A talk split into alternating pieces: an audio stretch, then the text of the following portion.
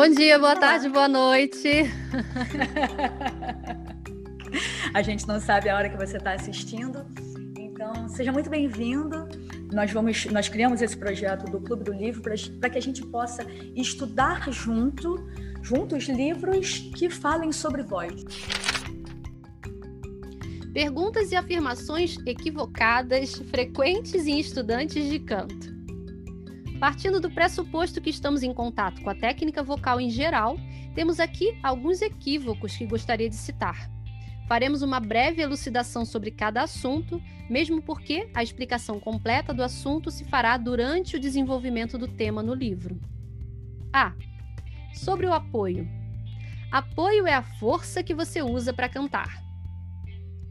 Apoio não pode estar associado a fazer força o chamado apoio é um conjunto de manobras associadas e coordenadas para sustentar a voz cantada. A grande maioria das patologias de voz cantada está relacionada a excesso de pressão na glote gerado pela constrição exagerada na tentativa de conter essa força. 2. O apoio acontece quando eu encho meu diafragma com ar e empurro de volta. O diafragma não é um músculo que você enche. Os pulmões se enchem de ar. Você não comanda o seu diafragma tão simplesmente, mas sim a musculatura abdominal e intercostal para facilitar a expulsão correta do seu ar.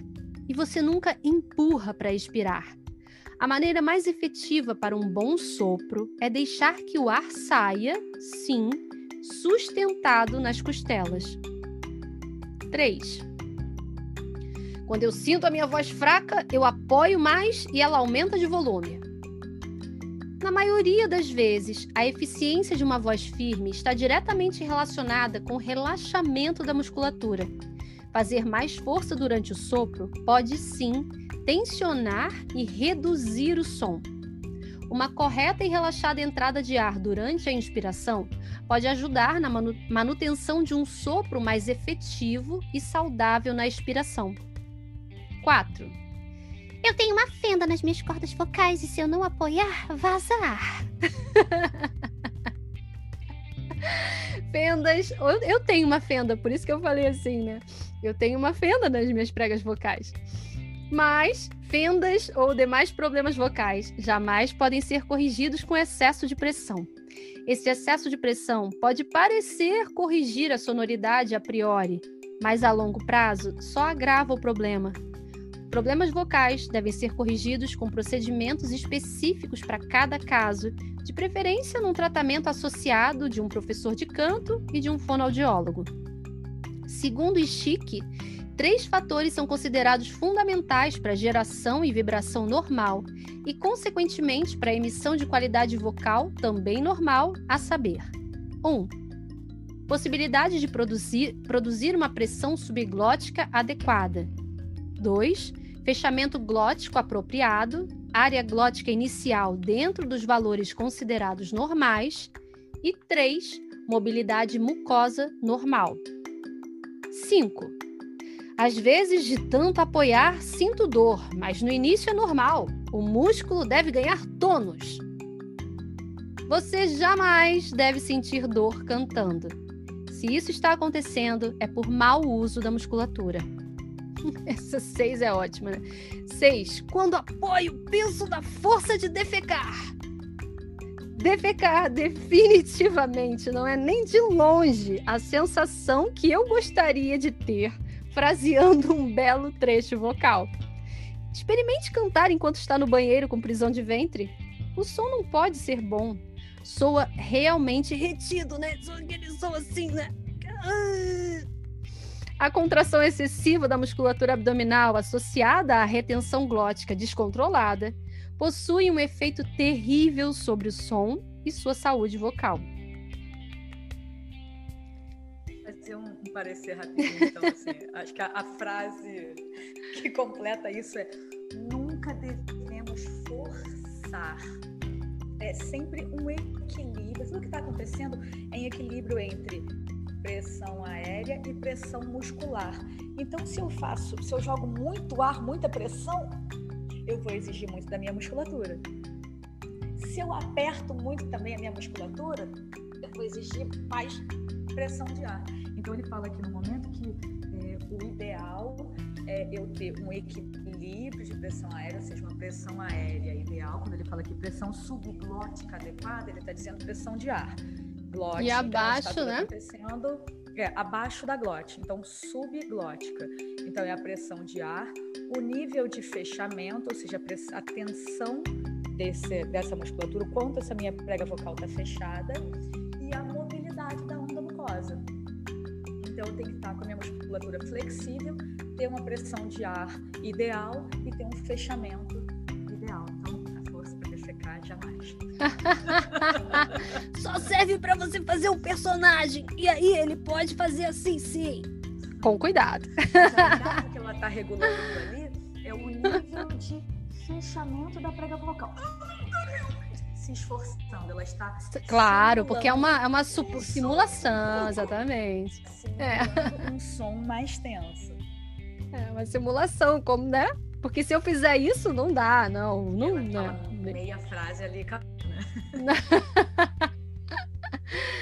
Então vamos lá, onde é que eu parei? Sobre ressonância e timbre, página 24. Ai, meu Deus. B. Sobre ressonância e timbre. 1. Um, minha voz é pesada porque é escura. A sua é leve porque é clara. Essa é uma grande dúvida que, até por questão de nomenclatura, gera uma grande confusão na cabeça dos cantores, mesmo fora do Brasil. Toda voz otimizada deve ter sua característica chiaro-oscuro equilibrada. Depois deste equilíbrio estar definido a resultante da voz, de acordo com a fisiologia particular de cada indivíduo, pode gerar um som mais claro ou mais escuro com referência a outros cantores. O que deixa uma voz pesada não é a cor, e sim o sopro e o esforço que este demanda. Portanto, uma voz pode ser clara e pesada ou escura e leve.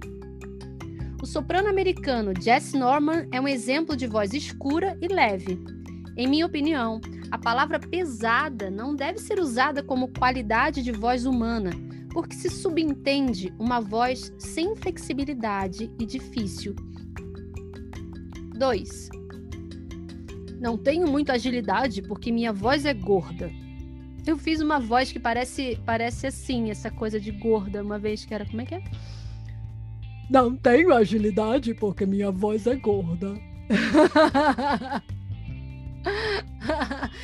Não sei porquê, mas eu imaginei uma voz gorda, né? Vamos dizer assim.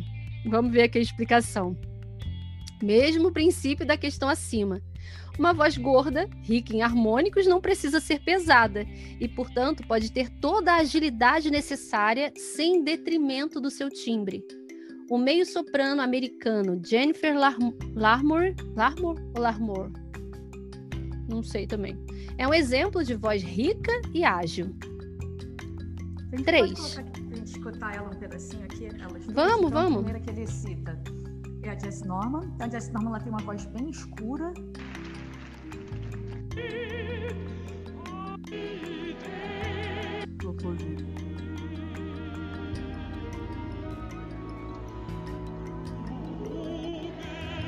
Então ele fala uma voz escura,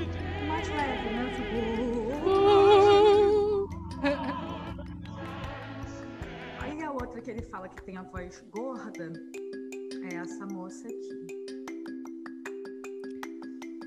Que é, é interessante, ela tem uma voz cheiona, mas ela, ela tem a tal da coloratura, que é essa agilidade. Então, em tese, as pessoas dizem que uma pessoa que tem a voz gorda não tem agilidade vocal. E essa moça. São vários equívocos, né, que acabam acontecendo.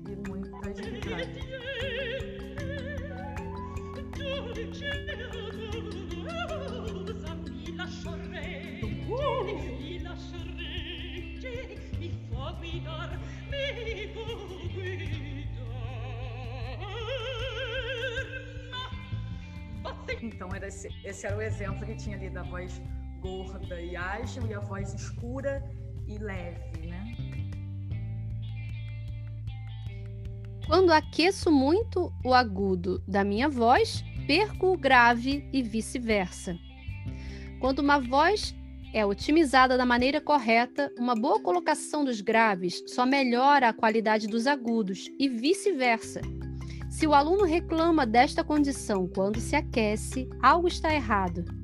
Normalmente, perdem-se os graves por fazer força nas notas agudas e estressar a laringe, tornando difícil o relaxamento necessário para a emissão dos graves, que devem ter menos pressão e mais ressonância.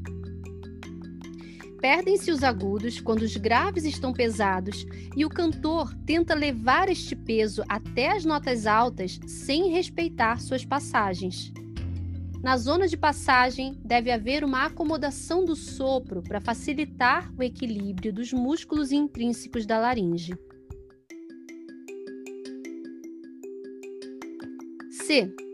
Sobre as técnicas de teatro musical. Não sei cantar teatro musical porque sou lírico. Número 1, um, né? O fato de ser um cantor lírico não impede o artista de cantar teatro musical. Isso será possível contanto que ele saiba o que e como está mudando seu instrumento dentro de cada estilo, principalmente com relação a posicionamento laríngeo e sopro. É óbvio que atuar nas duas carreiras vai ser quase quase impossível, mas dominar a mudança dos estilos não será. 2. Isso que você está falando de apoio não se aplica a mim, porque sou cantor lírico. Minha técnica é diferente. Existem cantores com boa técnica, líricos ou não líricos, e cantores com péssima técnica. Suporte é uma das bases de qualquer boa técnica e não muda tanto assim para um princípio de emissão inicial, principalmente no sopro relaxado que deve iniciar qualquer estilo. 3. Não faço belting porque estraga a voz. Belting contemporâneo não estraga a voz. Técnica ruim, sim. 4. Belting é aquele som nasal, gritado, que machuca. Belting contemporâneo não é nasal, nem gritado e nem machuca. Forçar a voz em qualquer estilo, sim, machuca. 5. Belting é a técnica de levar a voz de peito o mais agudo possível e quando não dá mais, passa para a cabeça. Belting não é voz de peito. Belting não é voz de peito. Apesar de fazer uso do registro modal, o registro é modal médio e não modal de peito há uma diferença na posição laríngea e o equilíbrio TACT. Esta definição acima me parece mais relacionada ao belting antigo. 6. Sopranos líricos poupam muito a voz, principalmente em fil de, fil de voce. Belters nunca poupam, cantam com tudo. Sopranos e belters podem poupar a voz ou gritar. Tudo depende de sua técnica. 7. Os falsetes em heavy metal e coisas parecidas estragam muito a voz. Se falsete estragasse a voz, o que seria de cantores de heavy metal e contratenores que cantam a vida inteira usando também estes registros e têm uma carreira longeva? 8. Falsete é muito prejudicial para a voz, por isso nunca uso. Canto sempre de peito até onde dá. Falsete é o registro normalmente mais confortável para se cantar, provado, provado cientificamente que apresenta menos esforço, levando em conta uma voz saudável.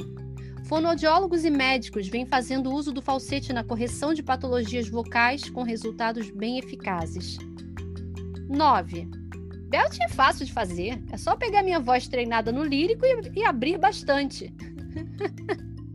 Exemplo. Para baixo, pra baixar, nessa data carada. Abrir o som na tentativa de fazer belting não só não é efetivo, como deturpa as vogais e a inteligibilidade do texto, podendo ocasionar também uma elevação, uma elevação excessiva da laringe, gerando desconforto nas notas agudas. Como um processo, abrir as vogais pode, pode ser uma boa alavanca no trabalho de descoberta do belting, mas sempre em vocalize e não no texto final das peças. Quando o aluno já estiver no nível de performance, toda a técnica de belting já deve estar automática e, portanto, suas vogais equilibradamente inteligíveis. 10. Sopranos de teatro musical têm sempre três vozes: uma no grave, uma no médio e uma no agudo. Toda voz possui passagens ou zonas de passagens. Zonas de passagem, onde há uma acomodação do trato vocal para o aumento da tessitura. O teórico americano Richard Miller define no soprano, na soprano de três a quatro passagens. Mas o fato de haverem passagens não significa que se deve mudar o timbre a cada passagem. O desenvolvimento de uma boa técnica tornará essas passagens imperceptíveis ou suavizadas o bastante para gerar uma voz única na atriz. Se for necessário, se a personagem pedir, a atriz pode mostrar diferentes registros na sua voz e cores distintas na sua tessitura, mas isso é um recurso dramático. 11. A melhor maneira de estudar teatro musical não é estudando canto lírico, e sim MPB, que é canto popular. Em minha opinião, o canto lírico é a base de todo o processo formador de um cantor, principalmente para o cantor conhecer sua fisiologia, seu instrumento. O cantor lírico deve ser incentivado e se tornará grande ferramenta nesse sentido. No entanto, como já falei tantas vezes, muitos professores de canto lírico acham que podem ensinar belting e vários teóricos americanos, como Celissa Urek, Urek parece, alertam sobre o prejuízo que, podem, que pode ocorrer na mistura dessas duas técnicas. A partir do momento em que o cantor tem essa base lírica, conhece como respirar, manter o sopro, projetar e amplificar seu som, ele pode se dedicar ao estudo do belting com mais segurança, mas tendo a certeza do posicionamento laríngeo e do sopro específicos dessa técnica. A técnica de MPB, supõe-se a técnica que os cantores desse estilo usam, não tem nada a ver com belting. Uma música para ser cantada ao pé do ouvido, como bossa nova, com a maior aproximação do microfone possível, não tem características nem de sopro e nem tímbricas relacionadas à ópera ou teatro musical. O professor deste tipo de técnica pode até fazer uso do canto lírico e belting como formadores de um aparelho vocal mais resistente e maleável, mas deve saber adaptar essas técnicas de uma maneira efetiva, sem que ocorra o surgimento do que eu chamo de sotaque vocal. O sotaque vocal aparece, por exemplo, quando se escuta um cantor lírico tentando cantar uma peça popular e deixando que a sua formação apareça na performance. Pode aparecer também quando um cantor de pop belting cantando uma bossa nova deixa aparecer sua formação de interpretação muitas vezes criticada como americanizada. Preciso só beber uma aguinha aqui. vou comentar aqui sobre o, o 10, onde ele fala sobre as questões de passagem, né, as trocas de registros e, e até os, os cleques como essas quebras como uma, uma ação dramática, né, como um recurso dramático. Eu gosto de brincar com, com os meus alunos que quando a gente fala do estudo dos registros, é como se fosse uma maquiagem, quando a gente está fazendo maquiagem. Quando você começa a fazer a maquiagem, a gente fica igual uma palhaça, né? Porque você fica aparecendo uma parte colorida aqui, uma outra cor aqui, né? Então você coloca os sombreados e depois você vai fazendo com que a pele fique homogênea. Da mesma forma, os registros. Os registros estão acontecendo ali, as trocas de registros continuam ali, só que no, no, no, desenvolvimento da técnica, a gente vai atenuando isso. Então, quando eu olho, eu vejo uma pele completa, falando da maquiagem. Eu não vejo mais aquelas marcas que eu fiz quando eu comecei a criar a maquiagem. E na voz a mesma coisa. Os registros estão ali, mas eu vou atenuando esses registros e quando eu escuto, eu passo a ouvir uma voz completa, uma voz inteira. Não escuto mais essas trocas de registros, mas não quer dizer que elas não estejam acontecendo. E é, o intérprete ainda pode fazer uma escolha estética de mostrar essa troca de registros, como eu vou colocar nesse exemplo aqui.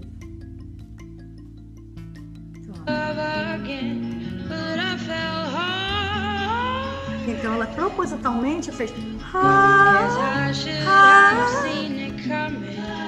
caught me by surprise. looking where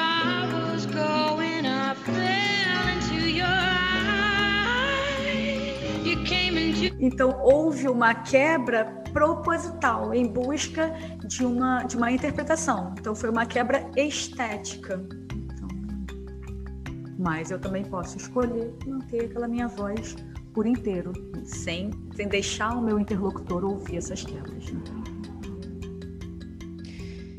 Sou ator e não quero estudar canto lírico para não mudar a minha voz e perder a naturalidade. Este é outro grande engano, especialmente entre os atores de teatro musical. Muitos desses profissionais pensam desta forma porque, de acordo com suas próprias experiências, se vêm estudando canto por anos com uma voz que eles não usam no palco no dia a dia. Algo está faltando para fazer uma conexão entre aulas e performance. O ator deve sim estudar canto lírico, mas com um professor que possa introduzi-lo no canto para teatro musical e que explique as diferenças e similaridades dos dois estilos. O canto lírico, neste caso, será um formador e não um objetivo sonoro. D. Sobre a dança e a emissão vocal em teatro musical. Não posso abrir as minhas costelas enquanto estou dançando, meu coreógrafo me mata. Sabemos que no processo de aprendizado da dança, seja balé clássico ou mesmo outros estilos, o artista é repetidamente advertido a não deixar suas costelas abrirem e não deixar o epigástrio relaxado.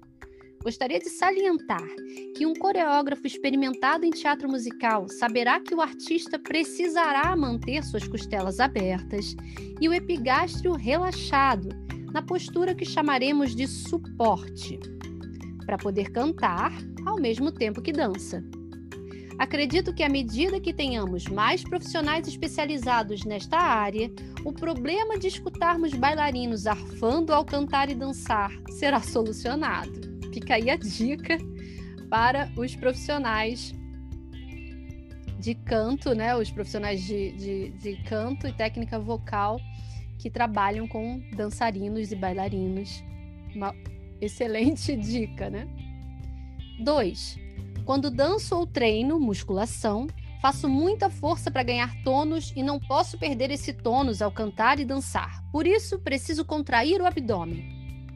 O balé clássico, como escola formadora de bailarinos, se transformou muito, assim como as velhas escolas de canto erudito e a antiga escola de dança, teve que pesquisar maneiras de minimizar a violência e as tensões na execução de uma técnica apurada. A nova escola formadora de bailarinos está atenta a todos os problemas posturais e de esforço desnecessário que bailarinos podem ter no seu desenvolvimento profissional. Infelizmente, nem todas as técnicas de correção postural e otimização corporal, Alexander, Pilates, RPG, entre outras, são conhecidas de alguns profissionais da dança. Não há necessidade de contrair o abdômen para se ter um bom eixo ou centro mas a musculatura trabalhada na sensação de flutuação com certeza ajuda o bailarino a ter um bom balance e leveza em seus movimentos que ficam apoiados nas costelas e não em contração, pelo menos para quem canta e dança. A musculação para profissionais de teatro musical é também ferramenta útil na formação estética e no condicionamento físico do ator. Esta prática pode levar a tensões se não trabalhada de forma devida. O ator que faz uso dessas atividades deve se lembrar que o esforço no seu instrumento vocal durante essas atividades ou a não proteção do mesmo pode acarretar sérios danos à sua saúde vocal. A ingestão indiscriminada de substâncias como moderadores de apetite ou termogênicos, sem o acompanhamento de um médico consciente da profissão, da profissão deste artista, também poderá acarretar mudanças no instrumento vocal que, sem a devida precaução, poderá ter alterado, alterados a produção e o conforto da emissão vocal. Aconselho então a este artista que se informe com profissionais gabaritados sobre como continuar essas atividades sem perder o processo de otimização da voz, para poder usar isso no palco, o que é mais importante. Em teatro musical, o trabalho do diretor musical, vocal coach, coreógrafo e diretor de cena deve ser conjunto, visando minimizar eventuais problemas que possam se acumular no ator por falta de integração destas áreas específicas. Portanto, eliminar tensões, cuidando do corpo ao dançar ou malhar, associado a um acompanhamento de profissionais que conheçam a interação da sua área com outras do teatro musical, se torna uma situação imprescindível. Essa situação ideal poderá eliminar os problemas tão comuns em multiartistas que costumam adequar seu corpo de maneira diferente enquanto cantor, bailarino e ator. O artista deve se lembrar que, antes de todo o trabalho artístico, ele deve ser um instrumento flexível e livre, para que sua performance esteja realmente dentro de uma unidade de saúde vocal e corporal, como um todo. Algumas considerações. Vou só fazer uma consideração que é, é, é bem. A gente precisa estar bem atento à questão do uso de medicamentos realmente para malhar e principalmente os hormônios. Então, dentre essas coisas que as pessoas tomam para melhorar é, massa muscular, a, a testosterona ela está muito presente. E a testosterona, a, a, a, inserção de hormônio masculino no corpo, né, seja da mulher ou do homem, né, a, tomar a testosterona provoca alterações, pode provocar alterações irreversíveis na sua voz. Se você está pensando aí tomar algum produtinho, olha bem, verifica se for hormônio. Pensa mais lentamente, né? Se, se consulte com outro, com vários profissionais. Vários profissionais, porque essas, essas mudanças podem ser irreversíveis.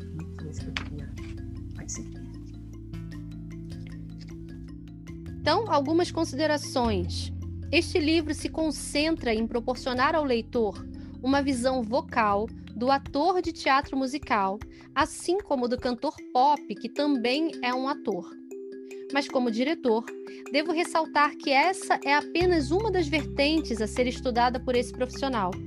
Mais que um cantor, o ator de teatro musical é um artista completo que deve ter domínio sobre sua performance, sobre seu corpo, Deve ser um multiartista preparado para esse mercado competitivo.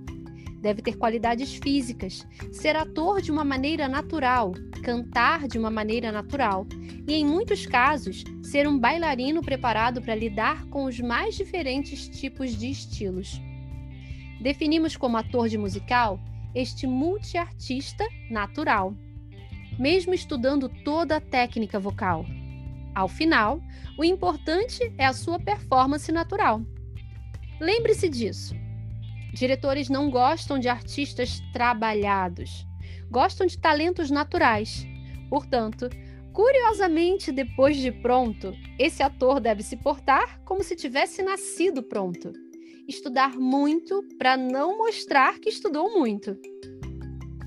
Como a formação desse multiartista no Brasil ainda é precária, este livro pode ser usado tanto como iniciador do processo de otimização vocal, como também referência a profissionais das outras áreas citadas no conhecimento do desenvolvimento necessário a este profissional completo, aguçando a necessidade de pesquisa entre coreógrafos e diretores em geral na área específica do canto para teatro musical. Usaremos as definições descritas neste capítulo no decorrer deste livro, tornando essa introdução imprescindível ao entendimento dos capítulos seguintes. Então, fazendo esse o resumo do que a gente leu aqui, ele fala bastante sobre essa questão. Ele segue falando muito sobre a importância de você conhecer o corpo, sobre as questões de de movimentação, consciência e desenvolvimento uhum. da musculatura. Pontos que são abordados. Fechamento, níveis de fechamento, quando a gente está falando de fechamento, nível de fechamento da prega vocal, pressão subglótica, posicionamento laríngeo, como que a posição do laríngeo influencia o som fala sobre músculos intrínsecos, que os músculos intrínsecos são tensores, adutores e abdutores. se relaciona principalmente com o músculo CT e o TA, sendo que o CT é o músculo que alonga as pregas vocais e o TA é o músculo que tem como principal função encurtar as pregas vocais.